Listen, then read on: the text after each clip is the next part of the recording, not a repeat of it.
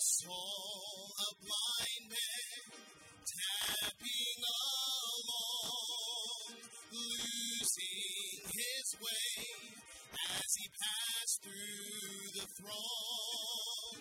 Tears filled my eyes. I said, Friend, you can see.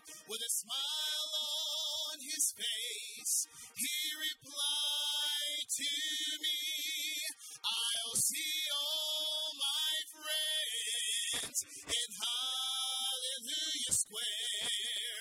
What a wonderful time we'll all have up there. We'll sing and praise Jesus, His glory to share. And you'll not see one blind man Square. I saw a cripple dragging his feet. He couldn't walk like we do down the street.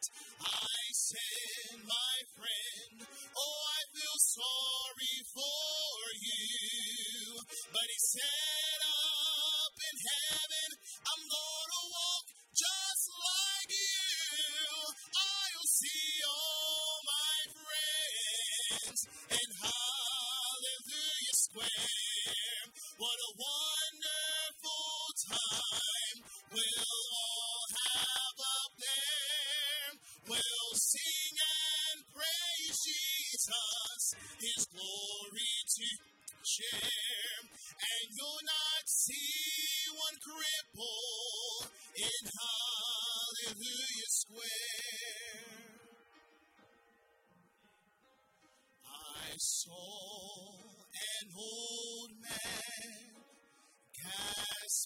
for breath.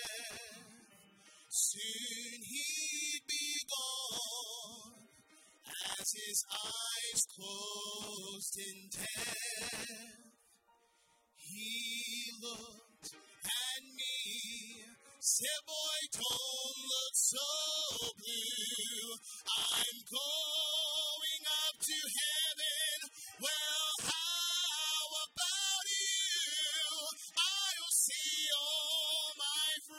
friends in Hallelujah Square. What a wonderful time we'll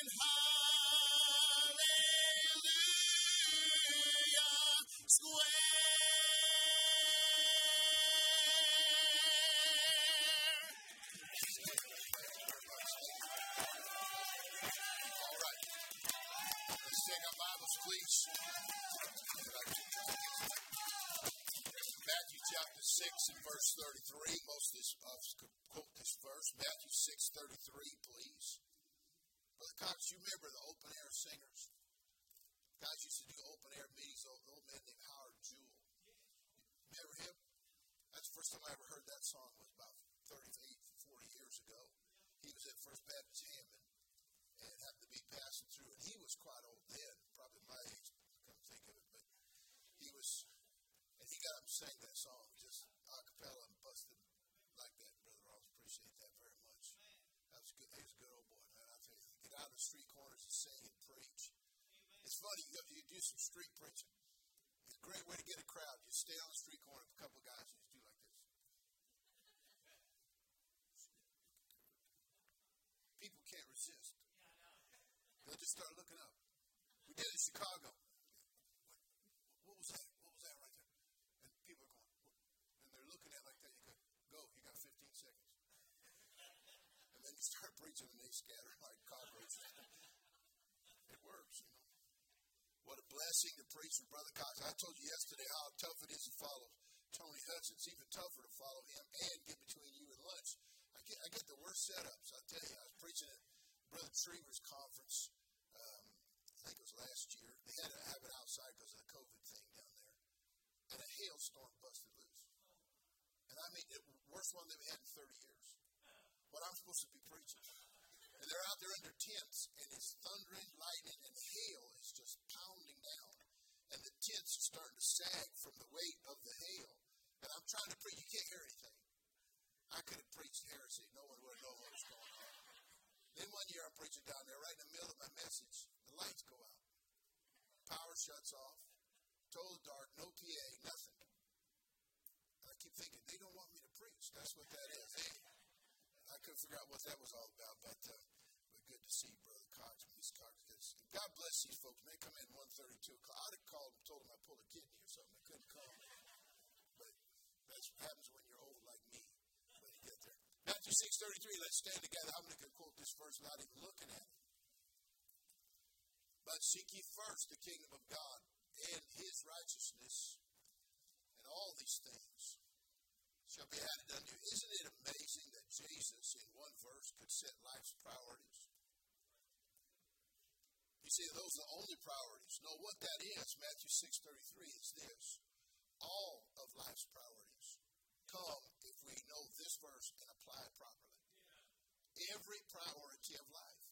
I was preaching at a church in Florida, and they and they asked me to speak to the college age young people. And you say, well, that'd be a good verse because young people need to know how to set priorities. Everybody needs to know how to set priorities. Everybody does. I know one thing: as life goes on, your priorities may change in some degree of what God has for you. Some of them will not. But I know this: priorities they define you.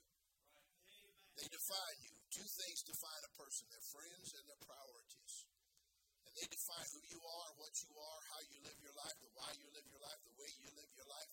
They define you. Your priorities also, they direct you. You get your priorities right, you keep them right. They'll give you direction for the rest of your life. My, the priorities I have now at 68 years of age, yeah, I don't look that old, I know that. And again, when's my birthday? All right, let's keep writing that down now. I got that. She got it over here. I got it. I wrote Brother Tony's down last night. Brother Tony's birthday is December 6th. I wrote it down as my our anniversary, and I forgot our anniversary once.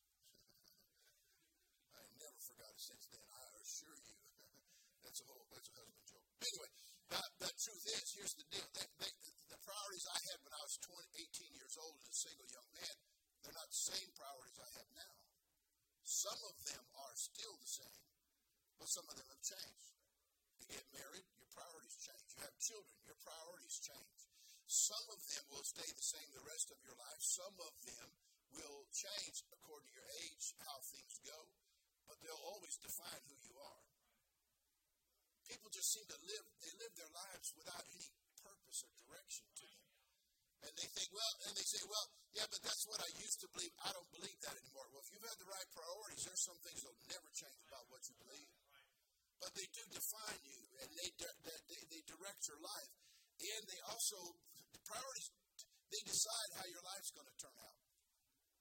Since we don't know how life's going to turn out, since we don't know what, how things are going to go. When I was a boy living in a drunkard's home, I had no idea I'd be a preacher of the gospel. I had no idea that I'd God would use me and travel around the world and preach His word. I had no idea. I, all, I wanted to live. That's all I wanted to do. I had no idea how my life would go. I thought I would grow up and be a drunk like my stepfather was a drunk. I just thought that's the way my life was going to be. And and they, my mother remarried after my parent. My dad was a preacher and ran off with a woman. And you know, my mother remarried, and she had a couple of kids with this man. Well, her kids all turned out to be drunks. Everybody else in the family was like that. That's what I thought my life was going to be like. I had no idea my life would be what it is now. I couldn't see that as a boy, you understand? But once you establish biblical priorities, they will determine how your life will turn out in advance because if they're Bible, they're eternal, and God knows them and He'll direct you.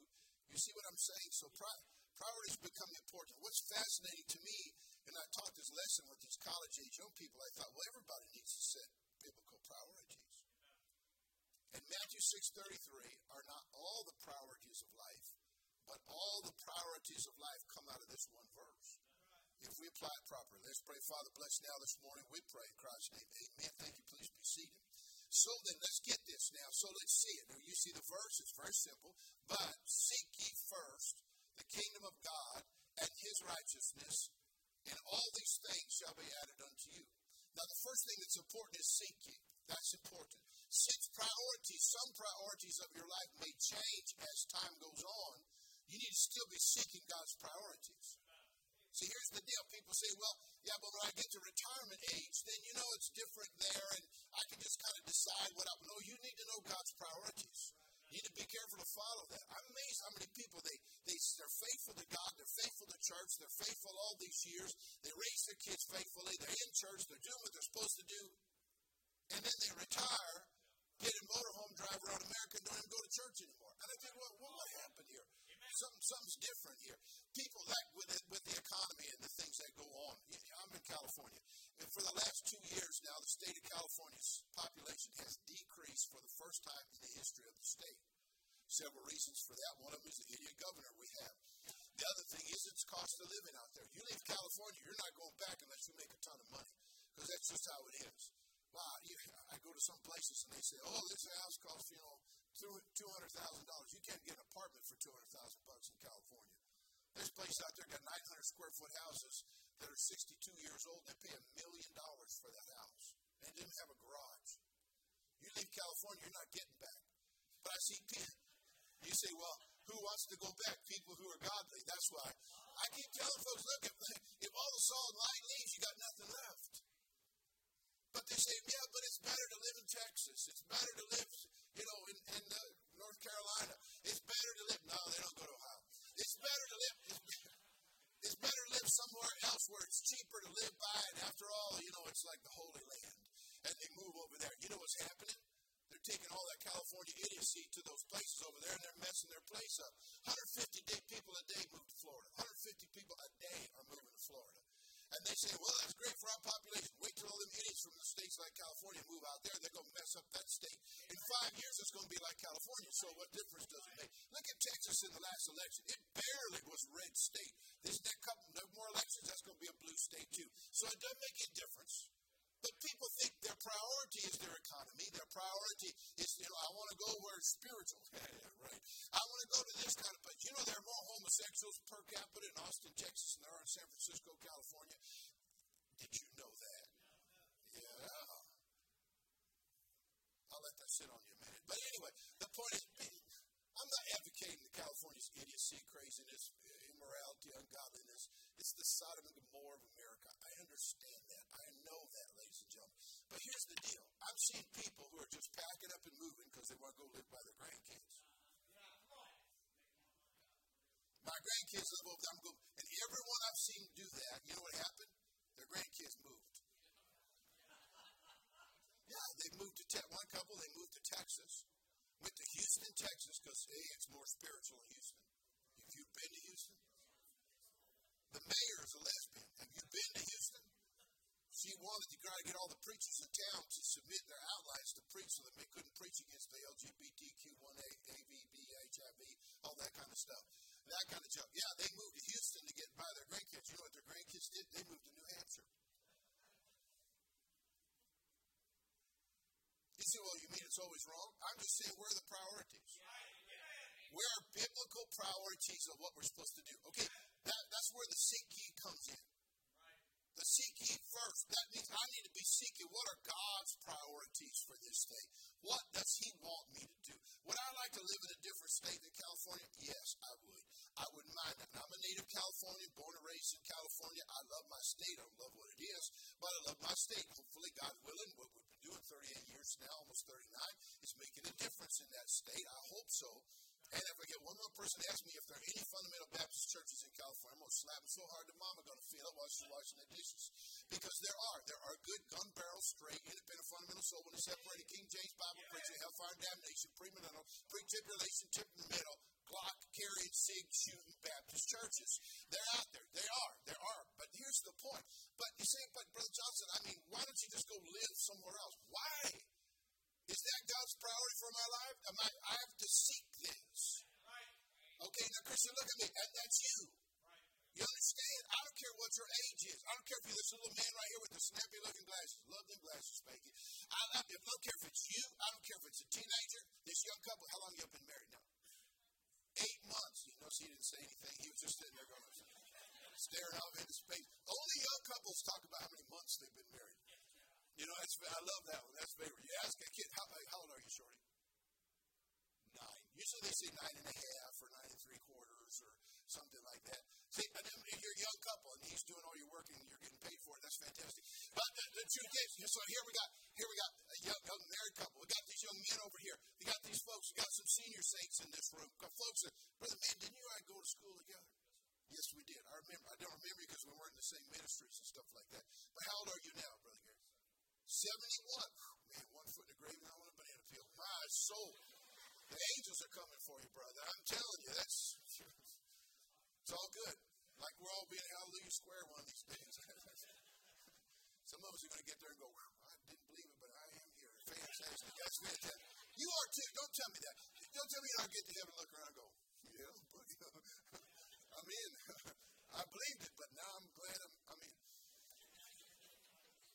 Single people, married couples, senior saints, everybody in between, even millennials, poor millennials. Preachers just hammering these poor millennials.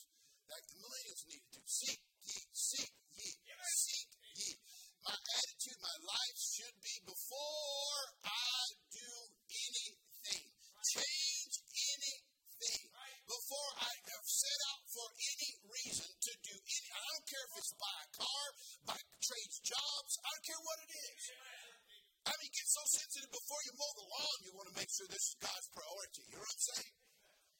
Seek ye. That's the key. But what are we seeking? Now, those three things that Jesus mentioned there. Seek ye first the kingdom of God. Secondly, you seek his righteousness. Thirdly, then you let him, then he said, he'll provide all these things shall be added unto you. Those three things are what we're to seek. Now, what do you seek when it comes to the kingdom of God? So I'm going to seek this. What is the kingdom of God? The kingdom of God is God's plan for all of the ages and how you fit into that plan. There's another expression for that. It's called the will of God. The will of God. Now listen, you do this before you make your decision. You do this before you set your heart on matters. Come on, preacher, you have it. Do you, do you have it? You have it? Any preacher in this room has this habit. People come in and say, I need to get some counsel, Pastor Johnson. Said, okay, what can I do for you? Well, here's what I'm going to do. It's over. It's over. You know, what, pasta lasagna, don't get any on you. You're out of here, pal. It's over. Then they want, they want you to put a stamp on it. Here's what I'm going to do. Here's how I say it. This is what my plan is. And this is what I'm going to do. What do you think? Goodbye. See ya. No, no. We make decisions. We write life's contracts, and then we want God to sign the bottom line. That's not how it works. Seek ye first. Seek ye first the kingdom of God. What is the will of God in this matter? So how do you know that? Oh, that's a mystery. Years ago, my brother, older brother Jack, he gave me a book that thick on how to know the will of God. I never read it. Because Matthew, uh, Romans 12, 1 and 2 already tells you how to know the will of God. Present your body a living sacrifice, holy, acceptable unto God, which is your reasonable service. Be not conformed to the world, be transformed by the renewing of your mind, that ye may prove. Prove means to come to find out for yourself. See, I, am telling you, I don't like it when people try to tell me the will of God. A preacher was here the other night, and they're making some decisions about their church, and some other preachers are calling him up, telling him that's not the will of God. And nobody can do that. Nobody can tell you God's will for your life. We can we can direct you by biblical principles to make sure you don't do something you should, or you should do something you. But when it comes right down to it, see, I, this this December sixth on Tony's birthday, his 60th birthday, I'm gonna send him a big bag of granola. My wife makes excellent granola. I made fun of it this week. If she heard me do that, she'd slap me so hard my mom would feel it. But the truth is, I'm gonna send him a big bag of granola for his 60th birthday, and a set of teeth to chew it with. But here's the deal. On, on December 6th, uh, 1975, I married Patty Teal. That's not in here anymore. Look at me. There's nowhere in here that says Mike Johnson married Patty Teal. I was in the service in the Air Force because my IQ was too high. Anyway, I was in the Air Force and I was overseas up in the Arctic in Greenland. You want to talk about hot? I live in Redding, where it was today's 109 in Redding. Yesterday was uh, Sunday was cooler. It was 108. That ain't cool, folks. But I was in Greenland for a year up in the Arctic, 100 miles inside the Arctic Circle. We had days of 100 below zero. You step outside 15 seconds, flesh freezes. And I'm overseas. How many guys are, y'all been in the military? You know what mail from home is? You, junk mail is good. Anything. Just mail in. And I go in there one day, I pull out a letter, and there's a, there's a letter says Patty Teal, Sacramento, California. I've never heard of this girl. I said, what, what's that? So I opened up, and this picture fell out. Oh, man, I don't have my wallet on there. I'll. This picture falls, this blonde haired, what? Her high school graduation picture. Appropriate picture, by the way. And I looked down and I said, hmm. And she started writing to me while I was overseas. So for a year, we wrote letters before we ever met face to face. She was in my brother's youth group, and he used a very biblical principle of you got a backslidden brother, have a good looking girl, write to him, and she'll come to church. He'll come to church. Look at me. That's not in here either, by the way. but the times of our ignorance, God winked at. And, and so I came home for the service, went to see her. We dated for, I don't know, two weeks. And then I asked her to marry me. And we'll go into the whole story because it's a whole thing. And she put me off, and then we finally, I got right with God. We got married. That's not in here anywhere. So how do you know then? But here's the key, and it's not really, it's not, it's not difficult. All I got to do is get yielded, stay yielded to God, Just keep my heart right, be not conformed to this world, be transformed by the. Hey, get your heart right, keep your heart uh, yourself on the altar of God, yield to God, and you shall prove. You'll come to know, prove for yourself to know what is the will of God. Now, the key is you make sure this is God's will before you get yourself set on anything. We figure everything out. We figure out all the, you know, most people, no, not everybody, but, but some people, you're like, if you're like me, you figure out every detail of things. You want to figure out how is this going to work? How's that going to work? Is this, is this how mean big? And you lay it all out there, and then you go, okay, let's see about this. Well, no. Before you do anything, you seek, is this the will of God? And you make sure it's God's will. You say, but what if you don't know? Then you don't do anything. Then you stay on the path. Then you stay in church. Then you stay faithful. See, that's a part of that. Be not conformed to this world. That's a part of that being yielded to God. That's a part of that being in your in your reasonable service to the Lord. You stay faithful to God. But but I'm not sure what to do. Then you don't do anything. You don't launch out and then go hope it'll figure work out when you get there. That doesn't. That's how we get ourselves in trouble. That's how we get out of the will of God. That's how we get our priorities messed up. But seek ye first. Okay, I'm going to seek this God. This God. So here's the deal. You're going to have to tarry on some things. You have to wait on some things. You have to go get some good biblical counsel and make sure is this a biblical principle. I like it when people come in and say, "Preacher, I'm not sure about this." What, what do you think? I don't give them my opinion. If I do, I'll tell. I'll give them my opinion. Don't drive a Ford unless you got heated tailgates so you can push it around the wintertime. Don't drive a Ford. Don't own a cat. No, I never believed God made mistakes. I saw a cat. No, don't, don't, don't, don't have, don't have no cats in your house. That kind of stuff. That, yeah, those are my opinions. Okay, but Bible principle. Someone comes in and want, they want to do something dishonest. Well, obviously you can't do that. But the point is this: listen to me. The point is you seek the will of God first. You seek it. You, I want to know is this God's will first, and you tarry until you know it's the will of God. But you say, well, but how long do I have to wait? See, you're already on the impatient side of things. But wait a minute, don't you think God knows the best timing for things and the best way to do things and the best time for those? He has made everything beautiful in His time. But you got to give Him time for that. And we'll come back to that in a minute. But the truth is, you got to wait on this thing. But you got to make sure it's the will of God. And if you're not sure, then you don't do anything until you know this is the will of God. Biggest obstacle to God's will in most of our lives is us. We think we got to do it on our time and our frame. I got to do this the way I want. This is the way it's got to be. I can't wait on this thing. It's going to have. I got to. I have to do. No, you don't have to do anything but God's will. Then number two, you seek His righteousness. He, okay, wait, wait, wait. His righteousness. Let me define righteousness for you. Looked up in the Greek. Here's what it means. Do the right thing. That's what that means. I'm going to do the right thing. His righteousness, not my righteousness, not the world's righteousness, not politically correct righteousness, not righteousness based on on on, on uh, uh, uh circumstance or situation. I'm going to do the right thing on this thing. Hey, hey, I'm going to do the right thing. I'm going to do the right thing, and that's decided before you decide. Whatever this is, I'm going to do right on this thing. I'm going to do what is right. I'm going to follow the biblical principle. I'm going to do what the Bible tells me to do. I'm not going to follow what's acceptable to me or to others. Oh, how many times have you ever had somebody say, well, that looks okay to me? Don't you think that's okay? That looks all right to me. And oh, so then we get somebody else's opinion on this thing and we follow that. No, no,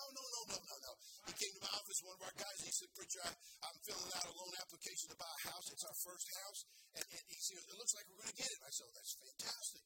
He goes, Now the loan officer said, I don't have enough income, so we're going to have to adjust the numbers.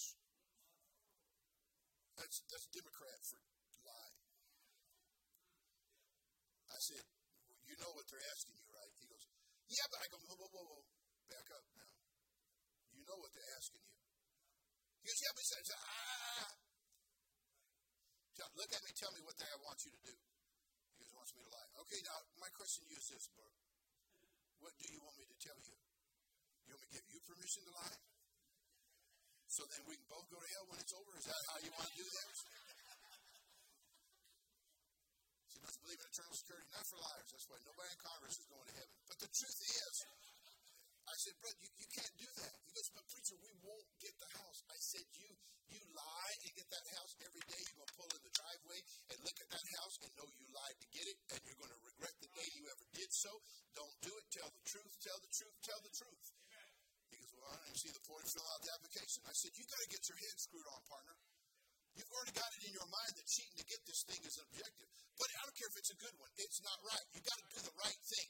So he did fill out the application and he did put down the, the answer, the correct answer, and he did put in his correct uh, uh, income, and he did get the house after all. Say, yeah, that's good, huh? No, that's not good. No, that's see, that's wrong. We're living on situational ethics when we think, well, I, I, I told the truth and it turned out good, so that's good. No, it's not good. Tell the truth. Tell the truth. And if it doesn't work out, tell the truth.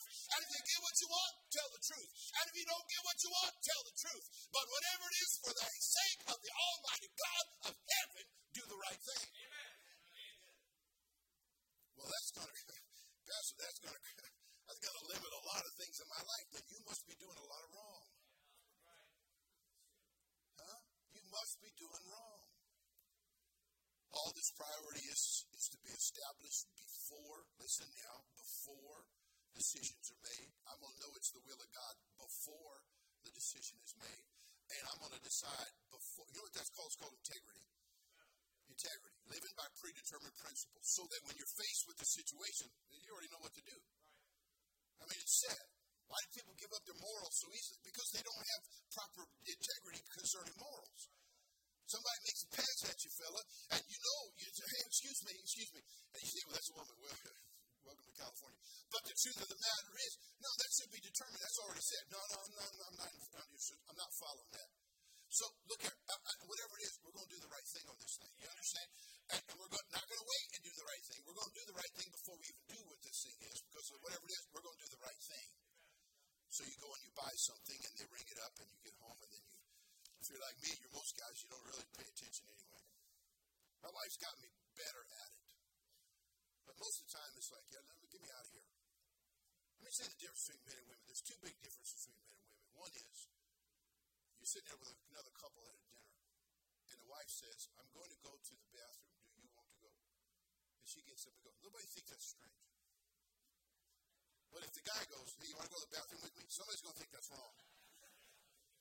Are you with me? Okay, that's a big one.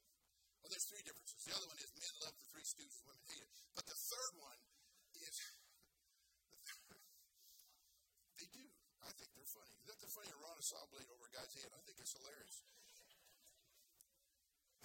but the third one is I already forgot. so the, Point is, it's, it's fascinating to me on this. I don't know.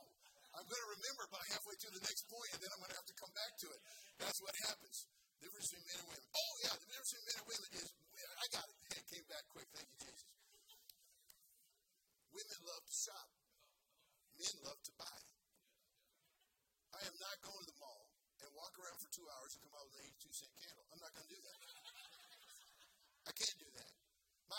I'll take. Sometimes I'll take my wife. We'll go on a date. I'll take her. I'll go.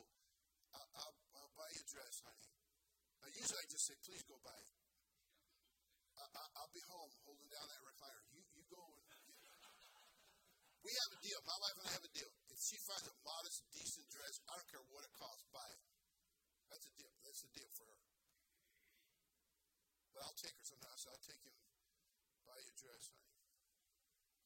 She knows I'm not excited about it, but I'm trying to be a good husband. We'll be standing there, and uh, it's, it's weird because you're standing in the women's section. She's going to go try something on. Now, what are you going to do with that?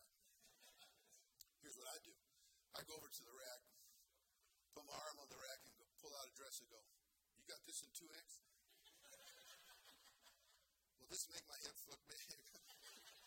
then they kick you out of the women's section. It's perfect. But I, she can go in there and take an hour and a half to buy a blue T-shirt. There, there's no way. Uh, no, no, no. I, I'm walking in there and I go, yeah, blue right there. But I can say, no, no, no, no. Uh, that blue, uh. I'm out of here. Give, give me that blue T-shirt. If she keeps me long enough, I'll just say, I'll buy the whole store if you let me out here. I will. Just give, here's the credit card, max it. Please let me go. I'll go sit in the car. And that's what she'll say. Go sit in the car, honey. I'll go, thank you very much. And it's fantastic. It's like taking a kid shopping. It's terrible. You know, the, the truth is, we get we get ourselves in circumstances and situations, and then we wonder why we're there. But truth is, if we follow some principles of this God's will before you go, before you decide, and I'm going to do the right thing. I don't care what how it turns out. You buy something, you go home, you look at the receipt, and they they, they didn't charge you for something.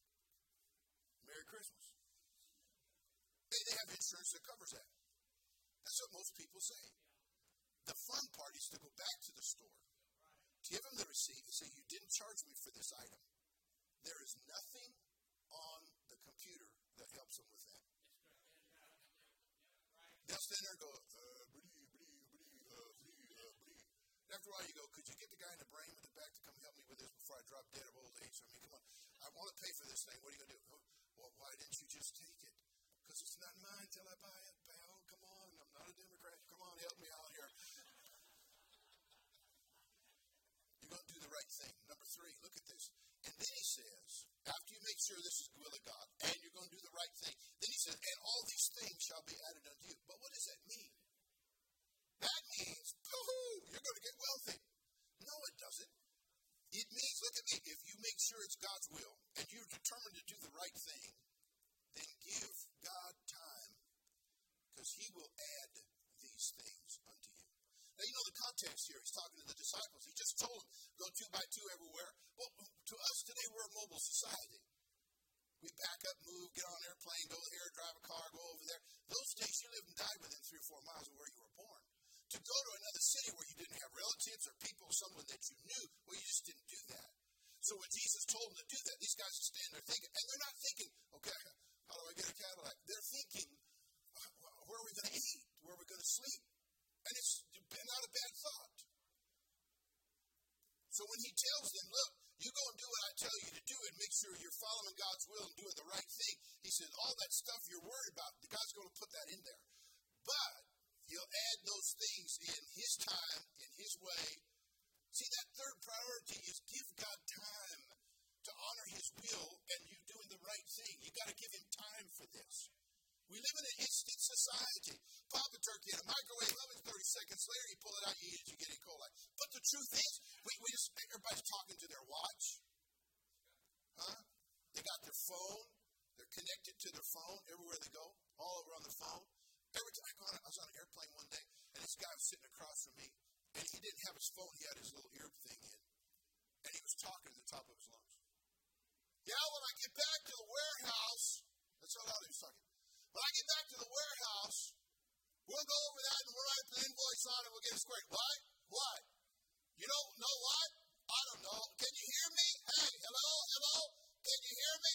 All right, all right. Wait a minute. Hold still. Let, let me turn my head. I, I, can you hear me now? I can hear you now. And he's talking that loud. And I was sitting there and I thought, hmm. Brother Tony's got a spiritual gift of, of criticism. My spiritual gift is sarcasm. I leaned over and I tapped him on the arm and said, pal, pal. He goes, yeah, yeah, uh, just a minute, what? He goes, they can hear you. Wherever they are in America, they can hear you. So you can just hang up and keep talking because they can hear you. The guy goes, yeah, whatever. And he just kept going on. People on the plane clapped. Thank you.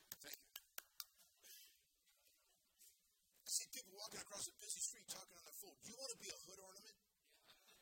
Seriously. They can't put the stupid telephone down. They can't get rid of that thing.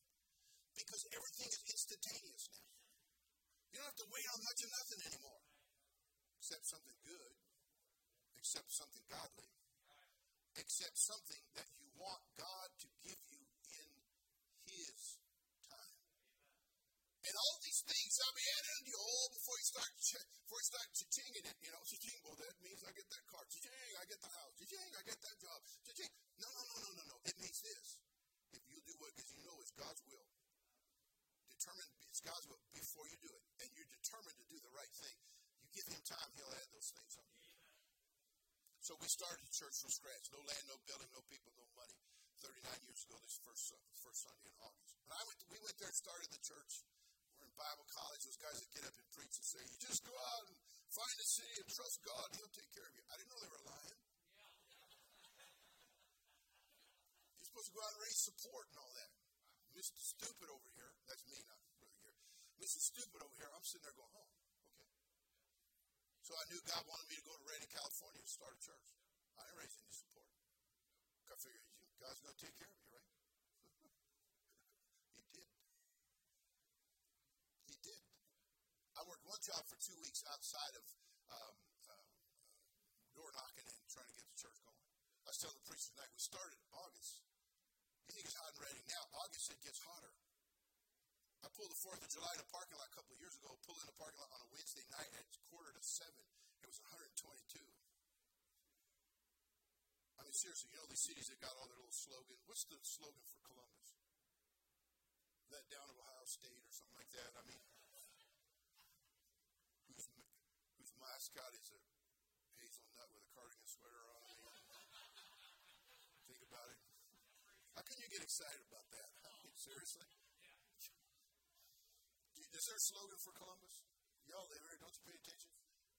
Is there a slogan for this city? You know, gateway to the archway and all that kind of stuff. Redding's slogan is back door to hell. I mean, that's it's hot like that. You open the door, fries you, just like that. It's hot. You don't start a church in August. Everybody's on vacation. It's 120 degrees outside. My shoe, I wore holes in the bottom of my shoe. I only had one pair of dress shoes. When I went to see Brother House for my senior appointment, I kept telling myself, keep your feet on the floor, keep your feet on the floor, keep your feet on the floor. Because there was holes in the bottom of my shoes. Well, that's what I left school with. I'm out there knocking doors in the heat. The pavement is so hot you can fry an egg on that cotton thing. And I cut pieces of cardboard and slide them in my shoes to put them, of my, keep my, keep my feet from burning while I was knocking doors. Out in the heat, I'm sitting out there, it's 122 degrees at 4 o'clock in the afternoon. That's another dumb time to go soul winning. And I'm sitting there going, nobody, God didn't even know I'm out here for goodness sake. Can't see me through the heat waves. And that kind of stuff. And we started our church, and it was in the middle of a recession. Uh, the, uh, the city, uh, Red Anderson is about eight miles south of us. I started there. The city grew from 7,600 to 6,200 in about a year.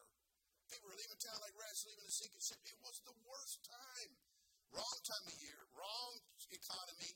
Everything's bad. No support. Not a dime. I ain't preaching, I'm telling the truth. Not a dime of promised support from nobody. And in six months, our church was self supporting with 22 people. We started with 49 and grew all the way to 22. I was invited to negative growth conferences all over America. How do you do? How do you empty a church out that fast? It was unbelievable. I'm in my office one day praying, dear God, I don't have enough gas to get across town and go soul. Could I get five bucks? Just, just somehow a letter comes in the mail, maybe with some money in it or something. Could, could I give five bucks, God? Went and checked the mail, lift up the box, no mail. Looked in there, I'm like, whoa pull a five dollar bill out of the mailbox. Being a Baptist preacher, first thing I thought was, should have prayed for fifty.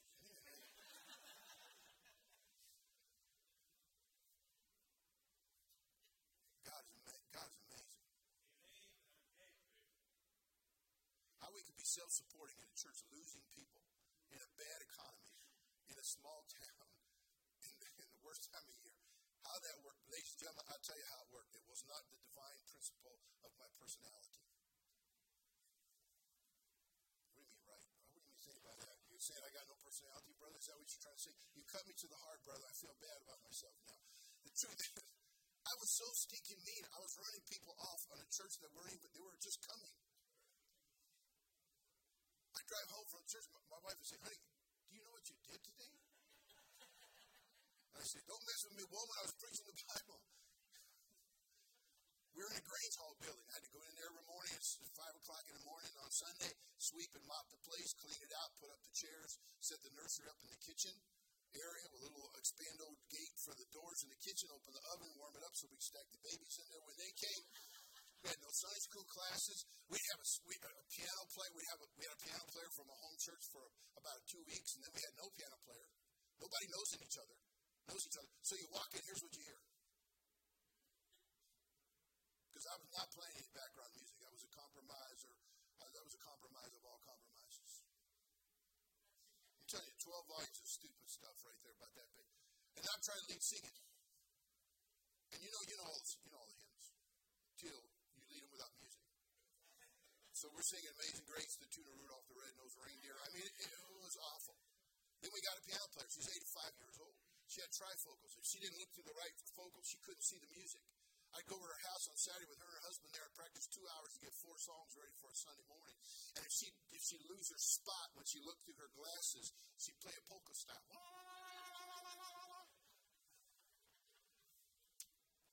People want to go to that kind of church? You're crazy. Seriously. But they did. Not in great numbers, because I was an idiot and I was running them off. The illustration is this. See her for six months because she worked every, every service in the nursery. Because I was too stupid to get a nursery worker to help her out in there. Say, Preacher, you're pretty dumb, aren't you? Yeah, yeah, I sure am. See, I've always done this. I've always thought that it was the will of God before I did anything, and I determined to do the right thing. I don't care if it looks like it's going to work out. It doesn't matter. I'm going to do the right thing. And if it costs me stuff, it costs me stuff. And if it costs me people, then it costs me people. And if it costs me acceptance, then it costs me acceptance. And if people don't like it, then people don't like it. But by the grace of God, do the right thing. And you know what happens? God adds these things unto you in His time. A few months ago, we had a dear couple in our church. The wife, about three years ago, she went to heaven. About two or three months ago, this dear man went to heaven. His last name happened to be Johnson also. We were not relatives. In fact, I always talk to him. I always call him Cuz. You know, Cuz. Hey, Cuz, how are you doing? So they both went to heaven. Did his funeral a few months back.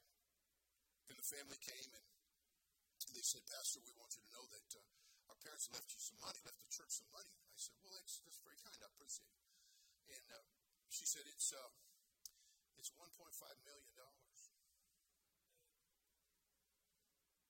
And I said, right before I go get drunk, would you say that one more time?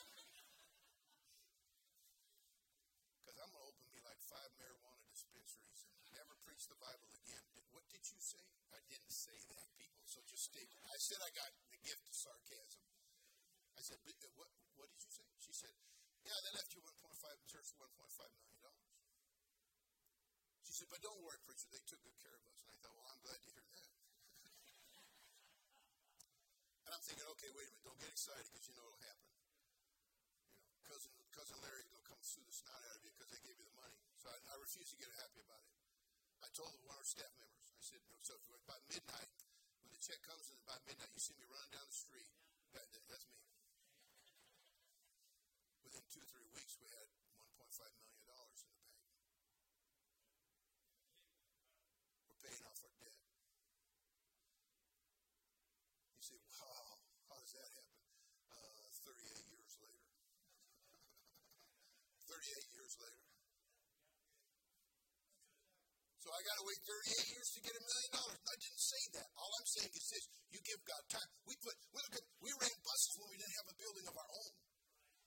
We were renting buildings and we had buses we were running without a building of our own. So we're spending we have spent oh, oh, over a million dollars on buses, buying buses, building a bus barn, all that kind of stuff. We spent over a million bucks on buses, but we were we were running buses and buying insurances and paying gas when it was really cheap. Uh, back in those days when we didn't have a building of our own, you know? Because we put a priority on people and lives and the work, the task that we were supposed to do.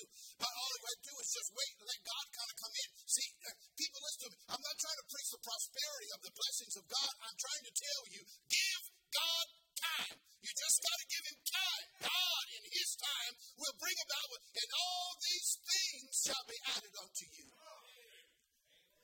So let's let's seek first. Say, let's seek first these things. Let's stand our feet, please, this morning.